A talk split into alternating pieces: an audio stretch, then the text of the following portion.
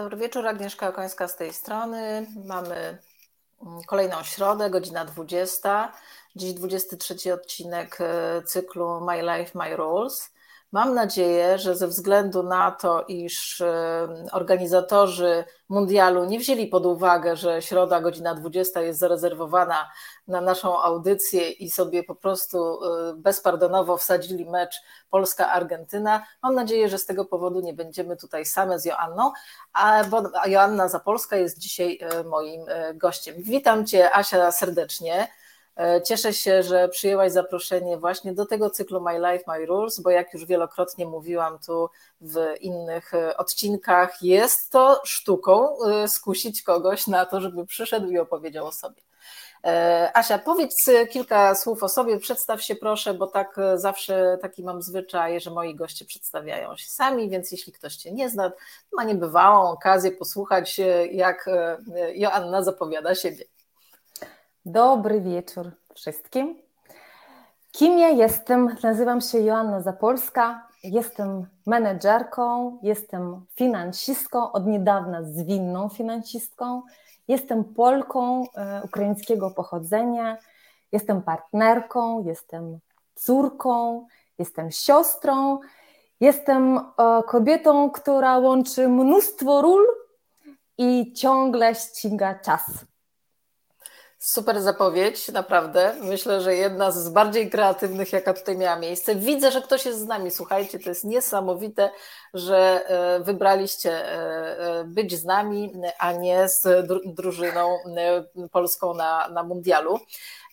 Ale ponieważ nasze audycje przeważnie kończą się w okolicach jednej godziny, to zakładam, że na drugą, bardziej pasjonującą część meczu wszyscy zdążą, a pierwsza jest tylko denerwująca, więc nie warto, słuchajcie, warto być z nami.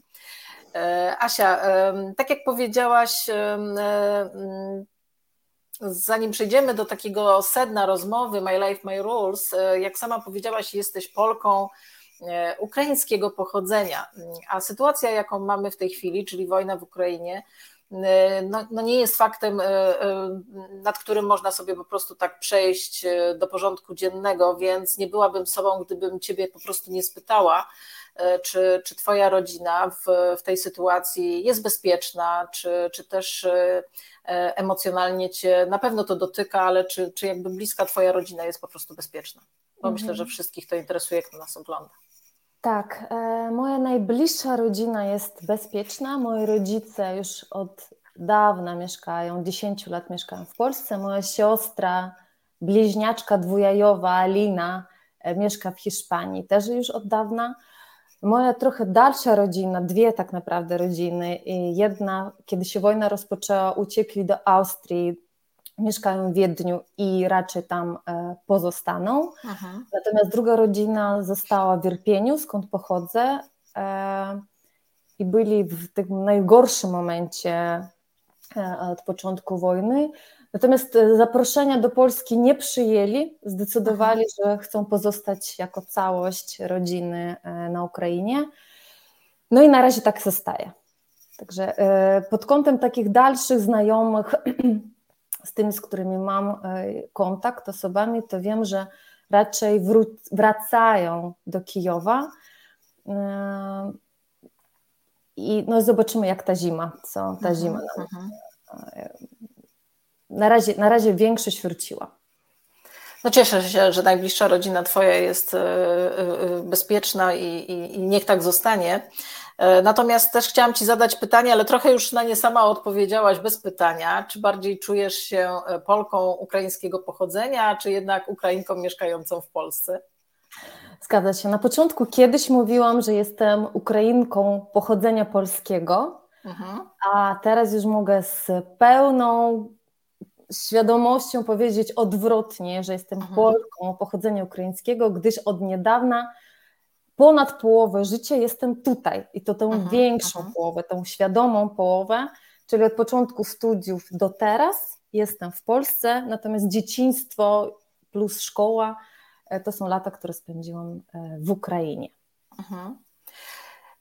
Asia, i od tego zaczniemy, od dzieciństwa, bo każdy mój odcinek My Life, My Rules zaczyna się od dzieciństwa i to nie jest, bo tak sobie wymyśliłam, tylko bo to jest psychologicznie stwierdzone, że my jako osoby dorosłe, robiące jakąś karierę zawodową, jakąkolwiek, jednak z tego naszego dzieciństwa wiele czerpiemy, wyciągamy, a nawet jeżeli nie kontynuujemy jakiegoś marzenia z czasów dzieciństwa albo nie rozszerzamy swoich kompetencji czy predyspozycji, które będąc dziećmi przejawialiśmy, to coś takiego jest, że w pewnym momencie życia i to przeważnie gdzieś tam po jakimś czasie, po Nie, może nie powiem, że pod koniec kariery zawodowej, czasami w połowie, czasami trochę wcześniej, pojawia się taka tęsknota do rozwijania tych pasji z dzieciństwa. Dlatego ja drążę ten temat, bo on, bo on czasami jest bardzo ciekawy i odkrywczy nawet dla samej osoby odpowiadającej na te pytania.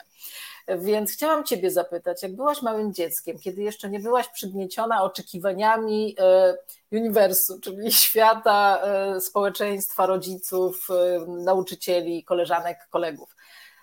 To taka Twoja wewnętrzna, wewnętrzne marzenie, wewnętrzna potrzeba bycia kimś w życiu dorosłym. To co to było? O czym marzyłaś? Że jak będę duża, to będę po prostu, nie wiem, kim?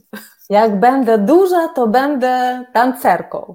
O. Ja tańczyłam, tańczyłam, tańczyłam przed lustrem, tańczyłam w salonie, tańczyłam przed gośćmi, ciągle tańczyłam i pewnie dalej bym tańczyła, gdyby nie fakt, że rodzice musieli podjąć decyzję, czy szkoła muzyczna, czy Aha. szkoła baletowa.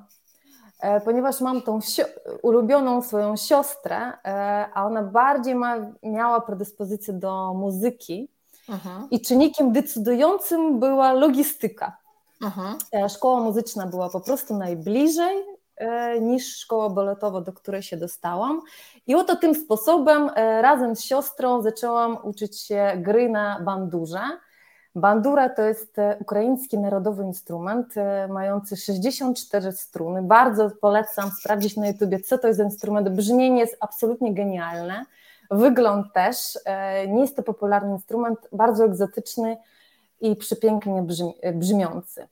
Natomiast nie było to moje powołanie, Aha. szło mi to jako tako, natomiast moja siostra dalej kontynuowała po szkole muzycznej wyższą szkołę, czyli to Aha. było, dla niej to był dobry kierunek, ale we mnie cały czas ta tęsknota za tym tańcem gdzieś pozostała.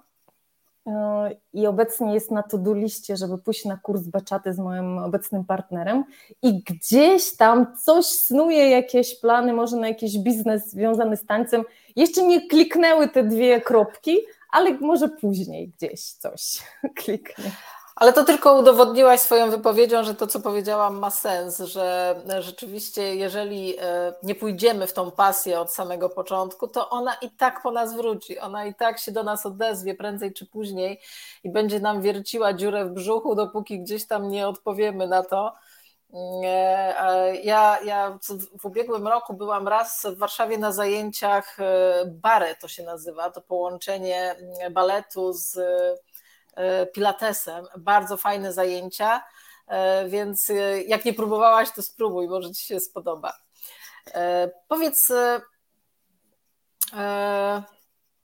jeżeli byśmy rozmawiały teraz o takiej szkole średniej, to czy ten wybór, jaki rodzaj, nie wiem, klasy, specjalizacji, czy to był przypadkowy, czy ty już zaczynałaś mieć taką świadomość, w którym kierunku chcesz się rozwijać zawodowo i w związku z tym już, już ten wybór szkoły średniej był taki świadomy? Bo ja pamiętam, kiedy ja wybierałam swoją klasę biologiczno-chemiczną w liceum, to było kompletnie bez zaplanowania, co będę robiła w życiu, ale pamiętam, że moja koleżanka, która od samego początku jeszcze w podstawówce chciała iść na medycynę, to ona już wiedziała, że musi iść do klasy matematyczno-fizycznej, bo fizyka jest niezwykle ważna na egzaminach wstępnych na medycynę, więc ona była już taka skanalizowana bardzo i ona wiedziała, że to tak ma wyglądać. Ja bardziej poddałam się nurtowi, ta biologia do niczego mi się później nie przydała. Jak było z Tobą, powiedz?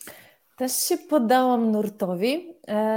Finansistką, jak przed chwilą rozmawiałyśmy, nie, nie marzyłam zostać, natomiast w szkole średniej byłam dobra z matmy, te wszystkie przedmioty logiczne były mi Aha. bliskie i akurat wtedy był taki popu- popularny kierunek finanse albo ekonomia i, i, i, i tak naprawdę wiedząc te moje mocne strony, już ten kierunek był predefiniowany. Nie Aha. było tam za Aha. dużo pola do popisu, nie były to przedmioty humanistyczne, także ekonomia była, ani też takim matematykiem, fizykiem też nie byłam. Aha. Także to jest coś z pośrodku, biznes, finanse, matematyka. Także takim, tak, tak odnalazłam swoją ścieżkę. No rodzice na pewno nie, nie ostatnią tutaj cegiełkę dołożyli do tego wyboru. Ale jednak, jakieś oczekiwania mieli tak, wobec Ciebie. Tak, mój tata marzył, żebym była księgową. Never ever. Natomiast tak. Studiowałaś na S G H w Warszawie. Powiedz, jak to się stało? Jak, jak, jak, jak, jak tam trafiłaś? Jak, jaka to była historia za tym? Czy najpierw był pomysł w ogóle na przeniesienie się do Polski, a skoro do Polski, to trzeba szukać szkoły w Polsce, czy raczej szkoła w Polsce i wtedy cała logistyka rodzinna z tym związana i, i przenosimy się. Jaka, jaki typ historii u Ciebie jest? Za, tak, zacznę od tego, że wybór Polski nie jest przypadkowy, że nie wybrałam Polskę wodząc palcem na mapie, tylko mój, rodzina mojego taty, czyli po stronie taty, ma polskie pochodzenie, są Polakami, moja babcia jeszcze mówiła po polsku, także gdzieś tam od lat takich szkolnych, wczesnoszkolnych, był temat, żeby się przyprowadzić do Polski. Aha. No i rodzice też podjęli taką decyzję, żebyśmy z siostrą chodziły do szkoły, gdzie język polski jest językiem obcym, czyli w centrum Kijowa była taka jedna szkoła, w której ten język polski był, reszta to angielski lub Aha. niemiecki i tak dalej. I tak naprawdę od momentu y, nauki w tej szkole to byłam przygotowywana razem z siostrą na to, że się albo przeprowadzimy do Polski, albo pojedziemy tam na studia. I już tam pod koniec szkoły zaczęłam mocno się przygotowywać do egzaminów. Jest taki program sty- stypendialny dla dzieci polskiego pochodzenia, czyli rząd polski jakby daje taki grant, aha, aha. gdzie można dostać się na wyższą uczelnię. I powiem Ci szczerze, że egzaminy na ten program były dużo trudniejsze niż samo dostanie się do szkoły głównej handlowej, bo miałam egzamin z geografii, z matematyki, z języka polskiego, literatury polskiej. Na przykład uczenie się rodzajów gleb w języku polskim, możesz sobie wyobrazić, jakie to było ekscytujące. Albo teoria prawdopodobieństwa, na przykład, której nie mieliśmy w naszym programie szkolnym na Ukrainie, w Kijowie. Także dużo, dużo, dużo było tej nauki. I dostałam się za drugim razem na te studia, czyli po kolejnym roku nauki intensywnej. I S G H sobie zażyczyło tylko dodatkowy egzamin z języka angielskiego, który na Aha. szczęście zdałam. I, i, i, ale widziałam, że chcę być w stolicy i chciałam, że chcę być naj, na lepszej uczelni. No to gratuluję Ci. Ale powiedz, przeniosłaś się wtedy sama, bez rodziców, czy, czy z całą rodziną się przenieśliście wtedy? Jak miałam osiemnaście lat i dostałam się na ten program, to przez rok mieszkałam sama w Lublinie. To był taki rok przygotowawczy, mhm. taki zerowy. I od następnego roku w Warszawie mieszkałam w Sabinkach, w słynnym akademiku S G H przez kolejne cztery lata. I powiedz, łatwe to było życie, tak samotnie, trochę na obczyźnie jednak, czy, czy, czy od razu wpadłaś w ten nurt? Pytam, dlatego że moja córka też na studia wyjechała za granicę i wiem, że jej pierwsze miesiące nie były naj, najmilej przez nią wspominane, dlatego że za każdym razem jak my przyjeżdżaliśmy do niej, chodziliśmy gdzieś sobie zwiedzać coś, nie wiem, do jakiejś restauracji, do kina, do... do galerii, to mówiła, to wy sobie tak przyjeżdżacie, to turystycznie, to to jest fajne, ale jak ja tu zostaję sama z tym wszystkim, z tymi rzeczami administracyjnymi i nie mam tutaj znajomych, to już tak fajnie nie jest. Czy ty też takie miałaś e... ciężkie początki, czy, czy nie? Nie, czy czułam, nie czułam się samotna, dlatego że według tego programu to jest tak naprawdę grupa ludzi, którzy dostają. Mhm. I to jest i pułapka, i zaleta. Zaleta nie czuję się samotna, natomiast pułapka jest taka, że jesteś odizolowany Od no, pierwszego dnia tak jesteś zamknięty w tej, tej, tej minority grupie. Mhm, mhm. Nie zawsze mówisz po polsku, bo nie ma takiego obowiązku. To są raczej mhm. były osoby z różnych krajów, ale rosyjskojęzycznych. I tak naprawdę tym samym jesteś trochę, no, żeby nie powiedzieć, odludkiem, tak? Mhm. I, zajmuje, I to jest wysiłek, żeby się zintegrować z zewnętrznym światem. Także nie, samotnie, samotna nie byłam, zostawiłam wielką miłość w Kijowie, także to mnie grzało, mhm. no i uczyłam się, bardzo dobrze się uczyłam. A jaki kierunek na S G H, powiedz, wybrałaś i, i czy to Ci się w życiu przydało i co z tych czasów swojego studiowania najbardziej pamiętasz, co Ci się tak wartościowo gdzieś odbiło mhm. i, i w życiu zawodowym potem bardzo przydało? Wybrałam finanse i bankowość, yy, czyli tak dalej z tym, dalej idąc z tym nurtem, który wybrałam na początku, chociaż S G H daje taką flexibility, można było tam różne przedmioty przemycać, yy, natomiast byłam lojalna wobec tego kierunku yy, i bardziej się skupiłam na bankowości, pisałam też pracę yy, magisterską o bankowości yy, i zaczęłam pracować dosyć wcześnie, bo po trzecim roku studiów już pracowałam full time. I mhm. to jest trochę śmieszne, bo zrobiłam większość tych przedmiotów, bo tam można na S G H-u to tak, tak się streścić, żeby w trzy lata zrobić program pięciu. Z myślą, że wrócę, wrócę na Ukrainę, chciałam szybciej te studia skończyć. Natomiast dało mi to możliwość rozpoczęcia pracy na full time wcześniej, rozpoczęcia swojej kariery tak naprawdę o mhm. dwa lata wcześniej. To na Ukrainę nie wróciłam, na Ukrainę nie wróciłam, ale karierę rozpoczęłam. A to jest niesamowite, tak czy inaczej, żeby, żeby na w sumie trudnej uczelni i wymagającej i, i, i będąc jednak obcokrajowcem, żeby, żeby tak przyspieszyć i, i w trzy lata zrobić praktycznie program pięcioletnich studiów, także gratuluję Ci, rzeczywiście byłaś pilnym uczniem i, i, i to widać po wynikach. To porozmawiajmy o tej pracy, bo to też ważne, jakie wybory dokonujemy takiej pierwszej pracy, pierwszego takiego poważnego zajęcia zawodowego i czy to jest jeszcze w trakcie studiów, czy po studiach, to potrafi bardzo mocno gdzieś tam w naszym życiorysie zawodowym się odbić, bo to jest takie pierwsze zetknięcie się z, z takimi realiami tego, co nas potem przez całe życie będzie czekać i to pierwsze zetknięcie się z pracą bardzo często ma taki charakter jak pierwsze wrażenie, tak? Albo coś pokochamy, albo ktoś nas do czegoś bardzo mocno zrazi i potem trudno jest się z tego otrzepać. Powiedz, jak było u Ciebie?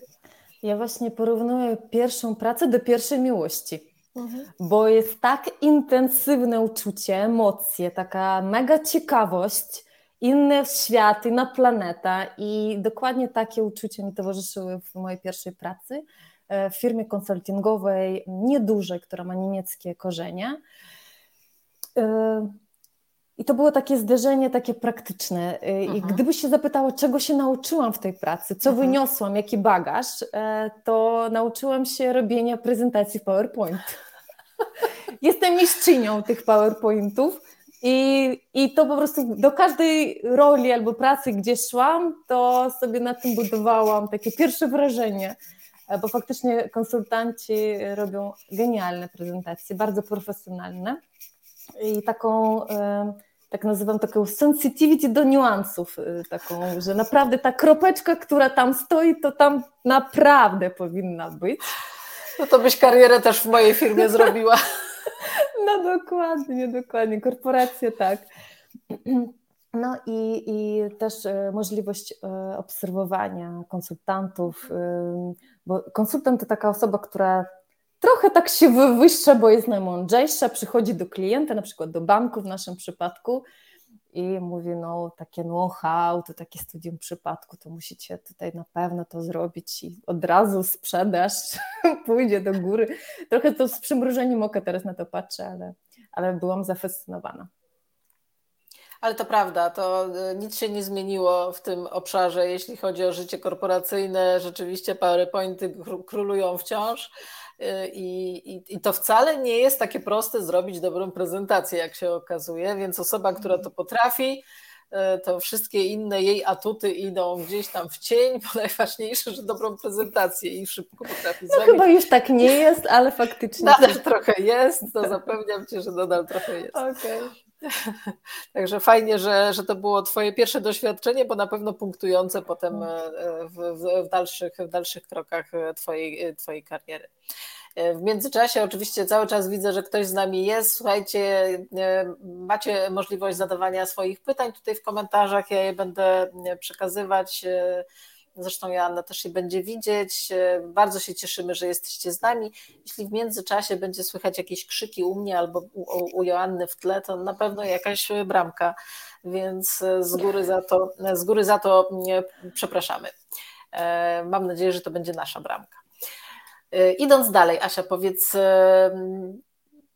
na pewno nie była to Twoja jedyna firma, czy jedyne miejsce w karierze, zanim trafiłaś tu, gdzie jesteś. Jakbyś mogła powiedzieć po kolei o, o Twoich tych szczebelkach w karierze zawodowej i o tych miejscach, w których byłaś, też w takim kontekście, co z nich wyniosłaś, co one Ci dały, bo, bo te nasze spotkania My Life, My Rules mają takie, takie zadanie, żeby też trochę inspirować młodych ludzi, którzy na przykład są przed wyborami swojej ścieżki zawodowej, albo osoby, które gdzieś już są w połowie, bądź na jakimś etapie kariery zawodowej swojej i wiedzą, że to nie do końca jest to, co chciałyby robić i szukają inspiracji. Dlatego to są takie ważne niuanse, takie ważne drobiazgi, które mogą gdzieś jakąś lampkę inspiracji komuś w głowie zapalić. Więc opowiedz, gdzie byłaś jeszcze po drodze, zanim trafiłaś tu, gdzie jesteś. Tak. Następny krok była kolejna firma konsultingowa, trochę większa i bardziej znana. I tam był konkretny projekt stworzenia strategii dla Banku Ukraińskiego. I w tym tam pracowałam przez kolejne siedem miesięcy, jeździłam, latałam samolotami, mieszkałam w hotelu, to wszystko było bardzo ekscytujące. Natomiast co wyniosłam z tego doświadczenia, że ja nie chcę pracować dziesięć do piętnastu godzin dziennie, dziennie. I, i że ja chcę mieć czas na wydanie tych pieniędzy, które tam zarabiam. Mhm. Także do konsultingu nigdy wcześniej, nigdy później nie wróciłam. Natomiast byłam ciekawa, ponieważ klientami naszymi byli banki, to stwierdziłam, takim naturalnym była, byłam też lojalna tej bankowości, którą studiowałam, mhm. że naturalnym ruchem będzie sprawdzenie, jak tam, jaka trawa jest, czy jest tak sama zielona u klienta i yy, trafiłam do banku, poszłam świadomie do banku, yy, do yy, działu ryzyka. I z tego doświadczenia wyniosłam najlepszą szefową, e, którą spotkałam na swojej ścieżce, Martę Dyś, bardzo ją e, pozdrawiam. Natomiast później przyszedł kryzys bankowy Aha. i taka atmosfera się popsuła. Najciekawsze projekty zdjęli z agendy. W tle były jakieś zwolnienia grupowe i wiedziałam, że to nie jest miejsce, w którym chciałabym na dłużej zostać. I tak się śmieję, że passive voice, czyli tak biernie zaczęłam się rozglądać, co się dzieje na rynku. I tak trochę żartem, ale no, anegdotkę czasami przytaczam, że mieszkałam w akademiku z koleżanką, która poszła do pracy właśnie w tej firmie, w której obecnie e, e, pracuję, w Aha. produkcyjnej korporacji. I ja mówiłam, pieluchy? Nikt, nigdy, nigdy nie będę pracować w takiej firmie. No i później, gdzie ja jestem? Jestem właśnie w tej firmie, w amerykańskiej firmie produkcyjnej korporacji, która produkuje pieluchy i nie tylko. I tutaj jestem przez trzynaście lat. Tutaj Aha. się naprawdę zatrzymałam. Pięć stanowisk zmieniłam w trakcie tych trzynastu lat. Trzy razy zostałam awansowana od specjalisty do starszego menedżera. Miałam bardzo różne role w ramach finansów. Byłam w transporcie, byłam analitykiem finansowym dla kategorii, byłam analitykiem finansowym dla customer teamu, pracowałam we wewnętrznym audycie i obecnie pracuję jako product owner. To jest rola na granicy z I T, właśnie w tej metodologii agile, czy takiej zwinności. I, i no i jestem. Na razie jestem tu. Ale powiem Ci, że firma, w której pracujesz, nie mówiąc głośno nazwy, nie będziemy lokować produktów i firm, ale jak ja bardzo, bardzo, bardzo dawno temu robiłam swoje studia M B A, to chyba z sześćdziesiąt procent moich koleżanek i kolegów robiących wtedy te studia M B A, a to było jedno z, jedna z pierwszych edycji w ogóle w Polsce wtedy, M B A jeszcze nie było tak popularne jak dziś, było właśnie z tej firmy. I, I dla nas właśnie ta twoja firma była takim synonimem trochę Zachodu, który przyszedł do Polski, czyli takiego jednego chyba z najbardziej popularnych i takich słynnych korpo na taką naprawdę światową skalę, które zawitały do Polski. Więc osoby, które tam pracowały, były postrzegane jako naprawdę tak masterclass, że tam, że tam się po prostu dostały i tam pracują, więc to też jest coś fajnego, że, że w tej firmie zostałaś tak długo, że jesteś tak długo. Powiedz... Ja też mam taką historię za sobą, prawie dwadzieścia lat w jednej firmie i z perspektywy czasu muszę powiedzieć, że to chyba nie jest dobrze, jak się za długo zasiedzimy w jednym miejscu, ale tak z, najpierw chciałabym Cię spytać, co powoduje, że nie odczuwasz wypalenia zawodowego, będąc tyle lat w firmie, bo... Yy, Każda zmiana środowiska, zmiana być może branży nawet, zmiana firmy, zmiana osób, z którymi pracujemy, zmiana obowiązków powoduje, że cały czas mamy tą adrenalinę, że chce nam się. Jak się jest za długo w jednej firmie, to może dojść do takiej sytuacji, że zaczynamy czuć znużenie. Ja nie mówię, że znudzenie, ale takie, takie trochę taką powtarzalność. Powiedz, co pozwoliło Ci czuć i czy czujesz oczywiście nadal tą miętę do tego miejsca, w którym jesteś i, i to, że, że, że, że chce Ci się wstawać rano i chodzić do tej firmy po tak, prostu. Tak, tak. Dobre pytanie, super pytanie, Agnieszka. Ja myślę, że właśnie jak powiedziałaś, że właśnie ta kultura tej firmy, tej mhm. top class um, jest właśnie tym czynnikiem. Po pierwsze docelowo zmienia się stanowisko co dwa trzy lata. Czyli mhm. chcesz, nie chcesz, po prostu ta zmiana przychodzi do ciebie. Mhm. Czyli nie masz szansy się zasiedzieć tak, mhm. na jednym miejscu. I ponieważ te role, które wymieniałam, one e, na przykład teraz, teraz ta rola, którą obecnie mam, ona nie ma nic wspólnego z finansami, ona nie ma nic wspólnego, co robiłam wcześniej. I zaczynam od zera. Tak jakby po prostu mnie wrzucili e, mhm. na księżyc i radź sobie, tak? Mhm, czyli nie potrzebu- mam ciągle ten, tą adrenalinę uczenia się od zera, natomiast mają cały czas ten komfort, że wiesz, czego się spodziewać, yy, masz profil ludzi, którzy ci odpowiada, masz kulturę mhm. tego straight talku yy, i jakiś imidż już wyrobiłeś, tak? Czyli daje to ci komfort, mniej stresu, a ciągle możesz się rozwijać. I myślę, że to jest właśnie ta, być może pułapka, nie wiem, ale na pewno zaletę tej, tej firmy, że możesz bez końca tak naprawdę się rozwijać, bo cały czas jesteś wrzucany w jakiś nowy e, o, wycinek, gdzie na przykład gdybym zmieniła firmę, to najprawdopodobniej na rolę, którą już miałam, czyli trochę bym przerabiała to samo, tylko uh-huh. w innym środowisku. Uh-huh, uh-huh.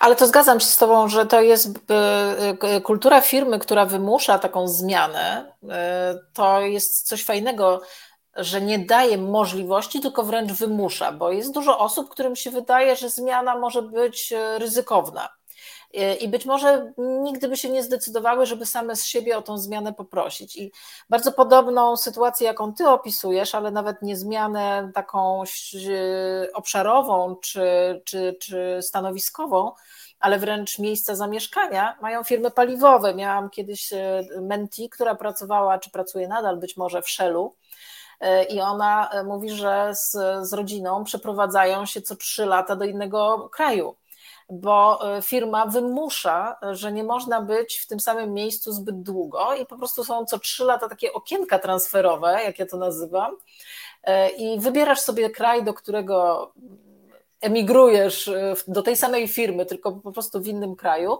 Jak z tego nie skorzystasz, to wręcz można stracić pracę, więc to jest takie trochę wymuszone. Nie Super. Każdego na to stać, ale dla niektórych to jest błogosławieństwo, no bo zwiedzasz przy okazji świat. Więc ona już mieszkała o, w najróżniejszych miejscach na świecie i, i, i mówi, że to jest właśnie takie fajne, że in, praca w innej firmie nie dałaby jej takiej możliwości, bo nie chciałoby jej się co trzy lata rozglądać po rynku krajowym czy zagranicznym, żeby szukać pracy, a tu cały czas jest w tej samej firmie i to firma jej pozwala z całym, powiedzmy sobie, pakietem wręcz relokacyjnym, na takie podróżowanie po świecie i te, te dzieci są wtedy takie międzynarodowe, no bo to co trzy lata w innym miejsc, miejscu, więc myślę, że to są bardzo fajne rozwiązania takich dużych korporacji, yy, które, które pozwalają też utrzymać pracownika, tak? No bo jeżeli za długo ktoś dobry jest, to zaczyna się rozglądać i szuka czegoś, co tą adrenalinę daje, więc jeżeli stwarzasz w firmie taką kulturę, która tą adrenalinę produkuje, no to masz szansę, żeby ten, ten dobry zasób ludzki, czyli te, te talenty zatrzymać dla siebie, a nie produkować je dla kogoś po prostu. Więc, więc fajnie, że o tym powiedziałaś, bo to też jest coś, co, co być może młodzi ludzie dzisiaj, decydując się na pracę, na ten aspekt nawet nie patrzą, nie doceniają. Dopiero później, po jakimś czasie pracując dłużej w firmie, mogą, mogą zauważyć to dobrodziejstwo, jeśli, jeśli będzie im dane do takiej firmy, do takiej firmy trafić. Będąc jeszcze trochę przy, przy finansach, dlatego że zdobyłaś bardzo ważne w obszarze finansów, chyba księgowości, tak, uprawnienia, które zdobyć łatwo nie jest i chciałabym, żebyś o nich trochę opowiedziała, o tym, co one dają, ale też jak te uprawnienia się zdobywa, ile trzeba pracy w to włożyć, bo myślę, że też wiele osób mogłoby być tym zainteresowanych. Tak, osoby, które studiują lub już są po studiach finansowych, na pewno wiedzą, co to jest C I M A. To jest organizacja, która rozszerza się jako Chartered Institute of Management Accountant. Natomiast wbrew pozorom nie ma to nic wspólnego z księgowością i z rachunkowością. Jest to takie holistyczne kompendium wiedzy i takich najlepszych praktyk, czyli innymi słowy przygotowanie do bycia dobrym C F O. Mhm. I przygotowanie jest na trzech poziomach: operacyjne, zarządzania i strategiczne. W sumie to jest dwanaście egzaminów, plus trzy takie studium przypadku, na każdym poziomie trzy egzaminy i jedno studium. I mi to zajęło około trzech lat i to jest mniej więcej dwa trzy lata, to średni czas, żeby to wszystko mhm. zakończyć i ukończyć. Ja myślę, że to jest, to jest certyfikat, który pracując w korporacji bądź nie w korporacji, natomiast dotykając jakichś poszczególnych tematów finansowych, pewnie życia by nie starczyło, żeby wszędzie być i wszystkiego doświadczyć aha, e, samodzielnie. Natomiast e, właśnie ta kwalifikacja uzupełnia te takie dziury, gdzie nie dotknąłeś albo gdzieś tam tylko liznąłeś, tak żeby to zobaczyć holistycznie. Tam jest i tematyka I T, i finansów, i, i audytu, i księgowości, natomiast wszystko w taki mm, sposób bardzo holistyczny. Trudno było to zdobyć, natomiast co ta kwalifikacja daje, co ten certyfikat daje? Po pierwsze, należysz do takiej community, tak? Takich tych wybrańców, studentów mhm. i mentorów. Elita, elita, tak. I, i to daje takie, taką, my wszyscy chcemy to belong, tak? I mhm, takie właśnie mhm. należenie do takiej community, myślę, że daje takie fajne, fajne satysfakcje. Po drugie, samo uczenie się to jest takie, takie emocjonalne, nie emocjonalne, tylko intelektualne wyzwanie także. Mhm. I did it, tak? To jest też przyjemne. A poza tym większość stanowisk teraz o pracę na stanowiskach takich bardziej senior finansowych dołącza już zdanie, że preferred mhm. właśnie certyfikat C I M A lub I C C A to jest podobna, tylko tam jest trochę mhm. więcej rachunkowości. Natomiast myślę, że bardziej chodzi o taką poszerzenie własnych horyzontów, myślę, że to jest number one, a po drugie, żeby taką przynależność do, do, do grupy. To generalnie polecasz młodym ludziom? Bardzo polecam, to... bardzo polecam, natomiast ostatnio byłam na spotkaniu inauguracyjnym, takie dwa razy do roku takie są spotkania i jest bardzo dużo młodzieży, także myślę, że młodzież jest świadoma, że ten certyfikat warto mieć. Mhm. To ja chciałam powiedzieć, że czytając na Twoim profilu zauważyłam, że miałaś okazję dla Rzeczpospolitej napisać w charakterze eksperta artykuł, który, który gdzieś do tych zadań egzaminacyjnych nawiązywał. Mogłabyś w dwóch zdaniach powiedzieć, co to było, bo to uważam, no, ważna gazeta w, w Polsce i taka opiniotwórcza, więc wydaje mi się, że to przynajmniej ja to tak traktuję, myślę, że ty również, jako sukces, że tam jako eksperta poproszono ciebie o, o komentarz do, do tej tematyki. Tak, zgadza się. Będąc już takim aktywnym memberem, czyli mając już te wszystkie magiczne literki po swoim nazwisku, to zostałam zaproszona, żeby napisać taką wzorową odpowiedź na wybrane pytanie, które było na którymś tam z tych sesji egzaminacyjnych, tych studium przypadku. I to jest, i to jest fajne, bo można, można wybrać takie pytanie, o którym czuję się... Najfajniej mi się wydaje, że odpowiada na te pytania, w których pracujesz, bo wtedy możesz do, dodać do, tej wiedzy z doświadczenia. No, własne doświadczenia. A, tak, własne doświadczenia, a mimo to odpowiedzieć merytorycznie na dane pytanie. Także systematycznie CIMA e, publikuje takie odpowiedzi ekspertów i ja mam też swoją cegiełkę w tym. No to super, gratuluję przede wszystkim. Chciałabym też trochę porozmawiać o takim aspekcie um, kobiety, matki realizującej się zawodowo, dlatego że bardzo często, kiedy biorę udział w różnych programach mentoringowych, dostaję takie pytania, jak pogodzić rolę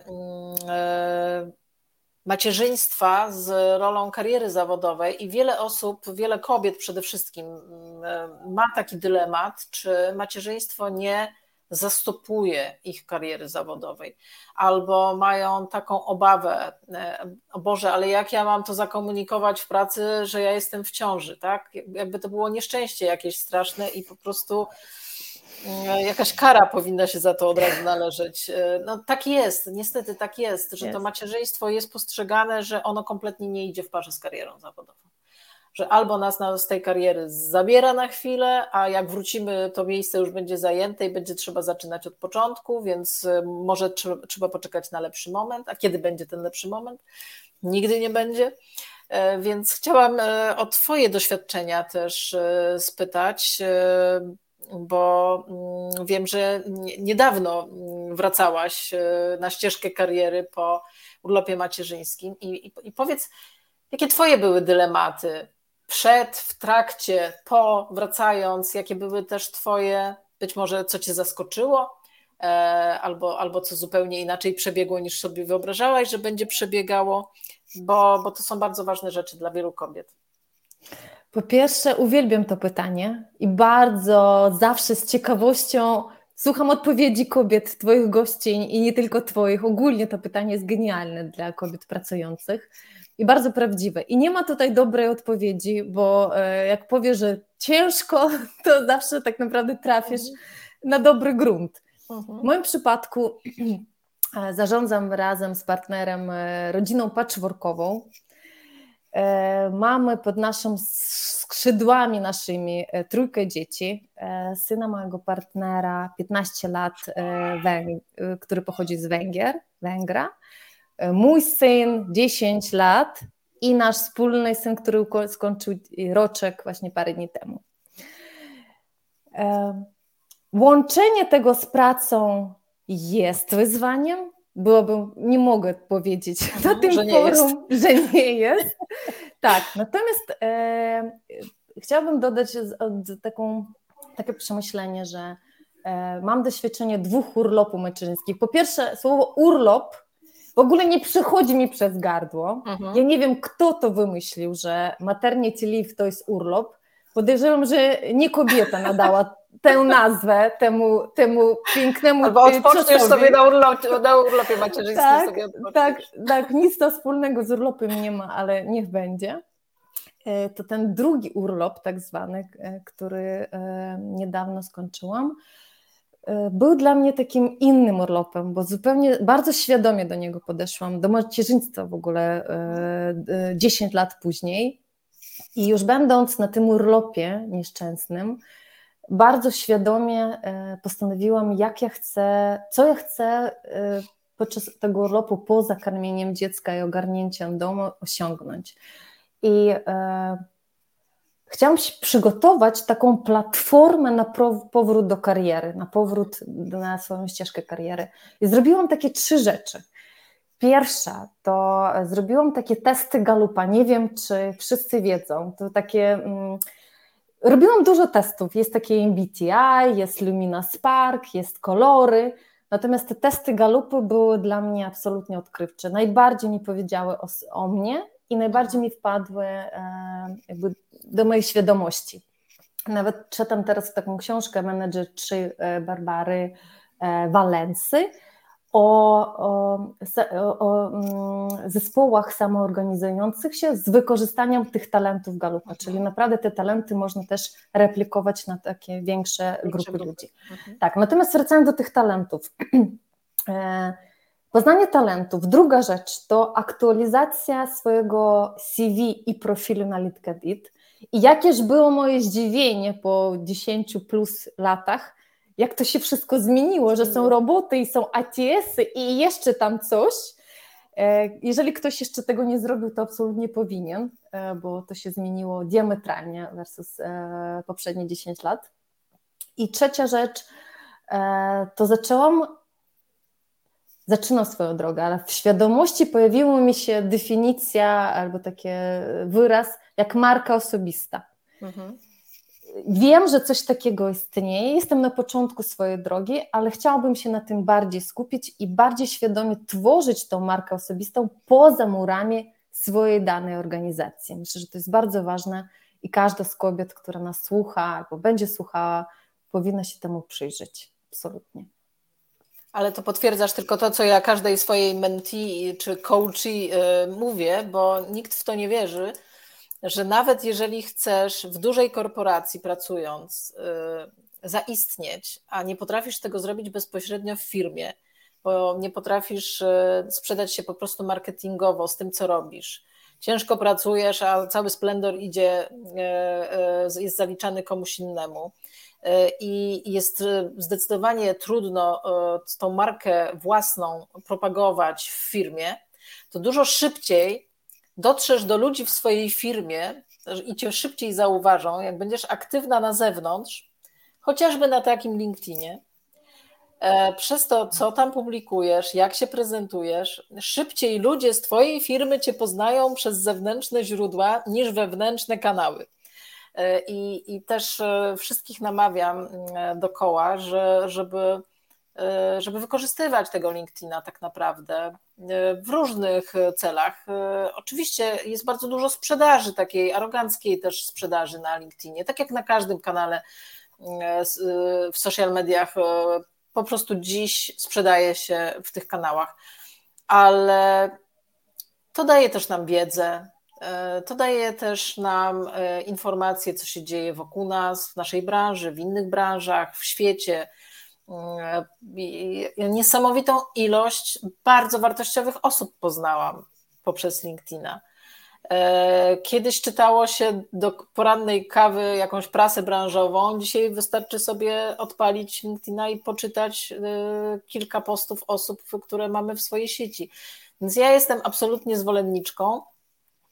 I a propos jeszcze też powrotu, czy takiego odświeżenia kariery po powrocie z urlopu macierzyńskiego, czy nawet z dłuższego jakiegoś takiego, być może nawet wychowawczego urlopu, kiedy robimy sobie tą przerwę na macierzyństwo, to bardzo fajną książkę napisała Mika Brzeziński razem ze swoją siostrą. Ze swoją siostrą napisała właśnie książkę Comeback Career, czyli jak ta jej siostra miała problem z powrotem do, na ścieżkę zawodową po urlopie macierzyńskim i wspólnie napisały bardzo fajną książkę i też tam jest o, o tym, jak napisać C V, jak wypełnić tą lukę, kiedy nie pracujemy i opiekujemy się właśnie dziećmi w domu, ale też, też jest właśnie o, o LinkedInie i o tych różnych możliwościach, które dzisiaj daje nam internet i nawet siedząc w domu i opiekując się tym dzieckiem, możemy sobie pozwolić właśnie na to, żeby sobie tam trochę uzupełnić wszystkiego. Albo też na przykład skorzystać z, z jakiegoś mentoringu online. Przecież teraz można wszystko robić online. Ja niedawno współpracowałam z dziewczyną, która, która właśnie miała malutkie dziecko i, i dostała w swoje ręce tak naprawdę wielką firmę po, po, po, po swoim ojcu i mówi, że gdyby nie taka możliwość skorzystania z mentoringu online, to ona by nie mogła dziś z tego skorzystać, a tak kładzie dziecko i na przykład o godzinie dwudziestej pierwszej umawia się na, umow- na rozmowę rozwojową, więc to, to naprawdę jest dużo możliwości i tylko po prostu trzeba świadomie tym zarządzać i z tego, z tego skorzystać. Także... Ja przeczytałam i polecam książkę Twoją, Agnieszkę, przeczytałam w trakcie, w trakcie właśnie macierzyńskiego, Zbuduj karierę swoich marzeń. I tak trafiłam też na ten podcast. Także duże, dobre, pyta- dobre zadane pytania otwierają dużo szufladek, także bardzo polecam. Dziękuję Ci bardzo, ale to, to, to też ta książka powstała nie, nie zupełnie z chęci pomagania innym tylko i wyłącznie, tylko to też jest na bazie moich doświadczeń, kiedy ja też byłam w momencie już zaawansowanej kariery zawodowej postawiona przed faktem zredefiniowania tego, kim jestem na tym rynku pracy i co chcę osiągnąć i gdzie chcę trafić. I te, te, te moje próby poszukiwania, ale też sama korzystałam z, z usług takich career angels i, i ta, to, to moje doświadczenie stwierdziłam, skoro już przeszłam tą ścieżkę, mhm. to może ja się po prostu podzielę też z innymi, bo, bo mam wrażenie, że mamy dwa przełomowe etapy w swoim życiu zawodowym. Ten pierwszy, kiedy decydujemy się, co chcemy w życiu robić, i ten drugi, kiedy gdzieś, w którymś momencie albo ktoś nam podziękuje, albo my sami stwierdzamy, stwierdzamy, że nie jesteśmy tam, gdzie byśmy chcieli być. Mhm. Że marnujemy czas, że w ogóle źle wybraliśmy, że to nas nie kręci, że zupełnie coś innego w duszy nam gra. I to są dwa przełomowe momenty w naszym życiu, kiedy musimy się poważnie zająć swoim rozwojem zawodowym i one bardzo do siebie mimo wszystko są podobne. To tylko tyle, że ten drugi daje nam trochę więcej doświadczenia, ale z drugiej strony rysuje więcej barier, bo przez te mi nasze się wydaje, doświadczenie... że w ogóle, mi się wydaje, że w ogóle dlatego ten macierzyński był dobry, bo Jesteś, nie jesteś w tym wirze, tak? tak A jak te, tak. trafisz już w, te, w ten wir tych spotkań, tak. które nigdy się nie kończą, tak naprawdę nie masz te, tego momentu czasu refleksji. Na to, się, tak. tak Także trzeba po prostu. Pomyśleć. Tak, dlatego nie ma, nie ma macierzyńskiego mhm. albo jakiegoś dłuższego urlopu w perspektywie, to musisz się zmusić, żeby ten mhm. moment sobie mhm. wygospodarować. Asia, powiedz, a jaki jest Twój stosunek w ogóle do mentoringu i czy miałaś kiedyś w życiu okazję, bądź też w firmie albo prywatnie skorzystać z takiego mentoringu formalnego albo nieformalnego? Może ktoś na Twojej drodze zawodowej był takim naturalnym po prostu mentorem, z którego jakby obserwacji, nawet niekoniecznie jakiejś współpracy bliskiej, takiej dwukierunkowej, ale z samej obserwacji korzystałaś, czy, czy, czy warto z tego korzystać? Mhm. Ja korzystałam z mentoringu, kiedy, kiedy jeszcze nie wiedziałam, co to jest mentoring i, i w ogóle na czym on polega. To był mój pierwszy szef mojej, w pierwszej firmie, mhm. z którym później, jak już tam już nie pracowałam, konsultowałam zmiany e, pracodawcy i po prostu dzwoniłam do niego i się pytałam, czy to warto, czy nie warto.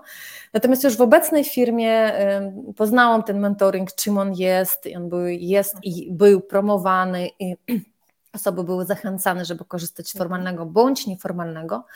Natomiast teraz, jak myślę tak z perspektywy swojej, to uważam, że mentoring taki efektywny powinien być zewnętrzny, czyli kiedy osoba, która zupełnie Cię nie zna, nie zna Twojej łatki już naklejonej i słucha, z którymi, jakimi dylematy ty, dylematami Ty przychodzisz, może podać bardziej wartościowy impuls.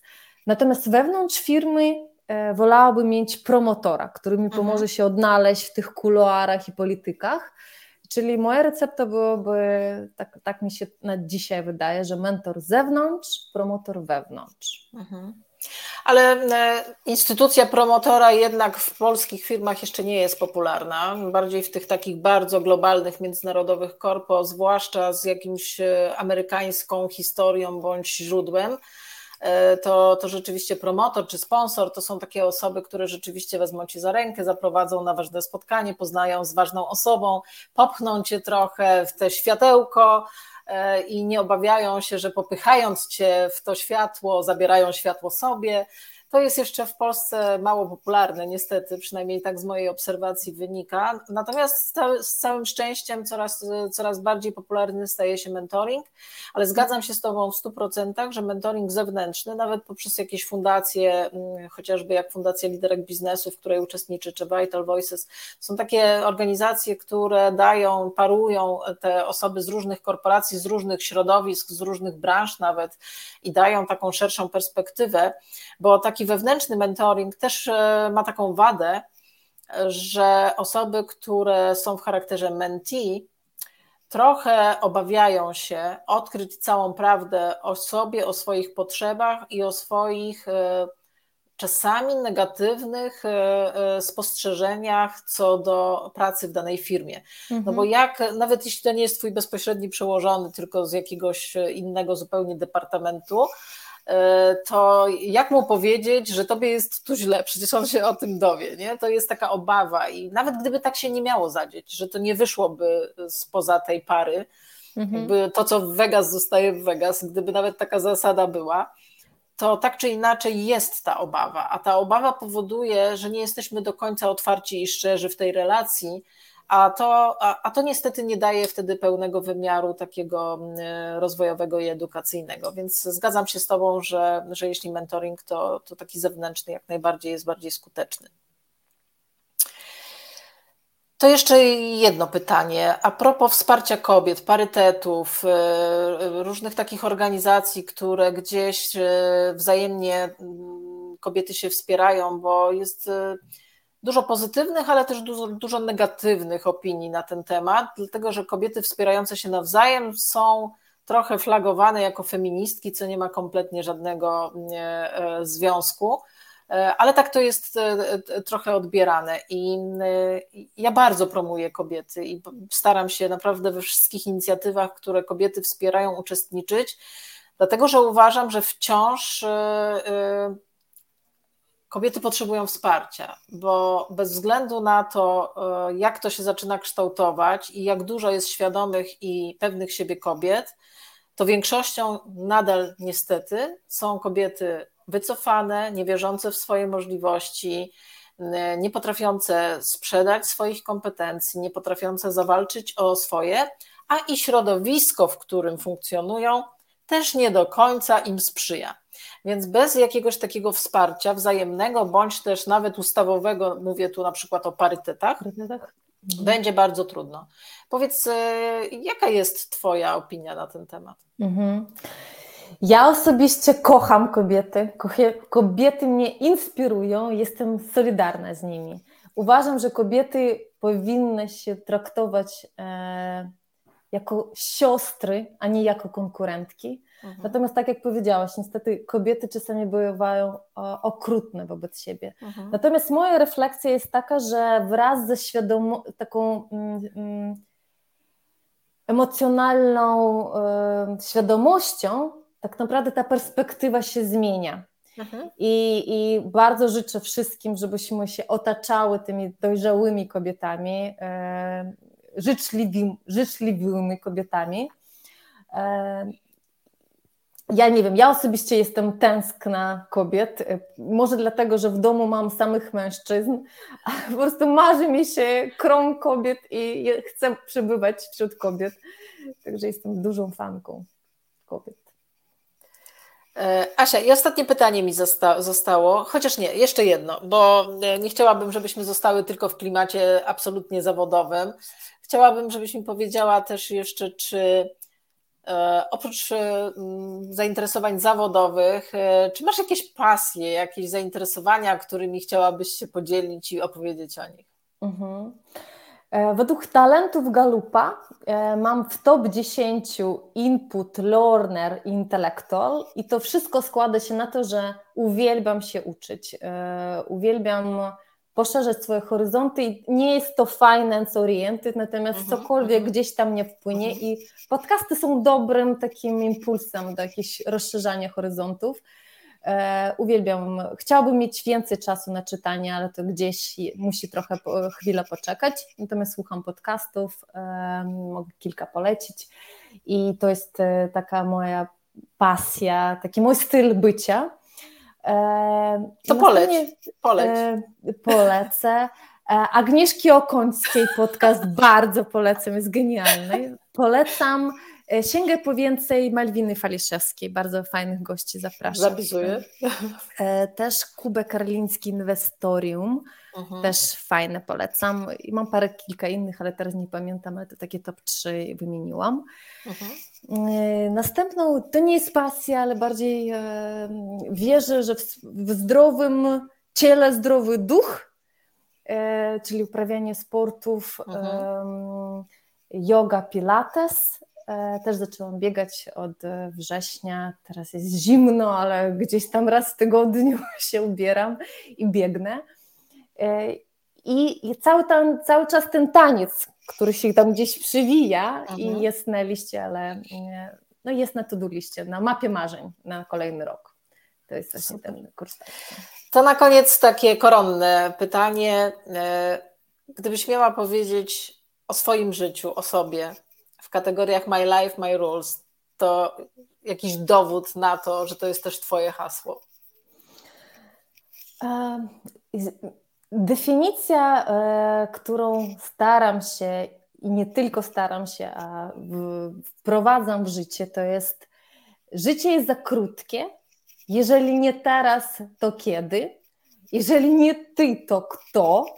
Czyli podejmowanie takich wyzwań, mhm. ale kontrolowanie, tak? Mając w myśli te konsekwencje, bo dzieci, kredyty, różne obowiązki, aha. ale wciąż podjęcie tych wyzwań, um, snucie pow- takich odważnych marzeń, planów, wypisywanie sobie na mapie marzeń yy, i, i konsekwentne ich osiągnięcie i te, takie, to, co w pracy teraz się uczy, ten agile, ta zwinność, tak? Czyli manewrowanie, adjustowanie tych, tych, tych marzeń i to jest moje takie hasło.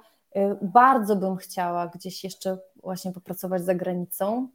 Zobaczymy, czy mi to się uda, bo to jest jedyna rzecz, której tak naprawdę bardzo żałuję, że podczas studiów nie wyjechałam na jakiś I S E C, C E M S, bo jako obcokrajowiec nie mogłam wtedy wyjechać. Także gdzieś te marzenia i takie... Jeszcze są. Jeszcze są i one tr- czekają na realizację. Asia, to bardzo ci tego życzę i, i mam nadzieję, że, że kiedyś, może nawet nie za jakiś długi czas, przyjdziesz i się podzielisz tym, jak te marzenia zrealizowałaś. Bardzo serdecznie ci dziękuję, że poświęciłaś ten czas zamiast oglądania meczu ze swoimi chłopakami. I, I dziękuję też wszystkim, którzy z nami byli, bo to też wyraz uznania dla, dla naszej obecności tutaj, że, że jednak ten mecz nie, nie był ważniejszy. I no cóż, myślę, że to bardzo inspirująca rozmowa, że wiele osób na pewno coś, coś ciekawego dla siebie z tej rozmowy weźmie, ja na pewno. Bardzo ci dziękuję za poświęcony czas i za to, że się podzieliłaś z nami swoją historią. Dziękuję, dziękuję. Dobrego wieczoru.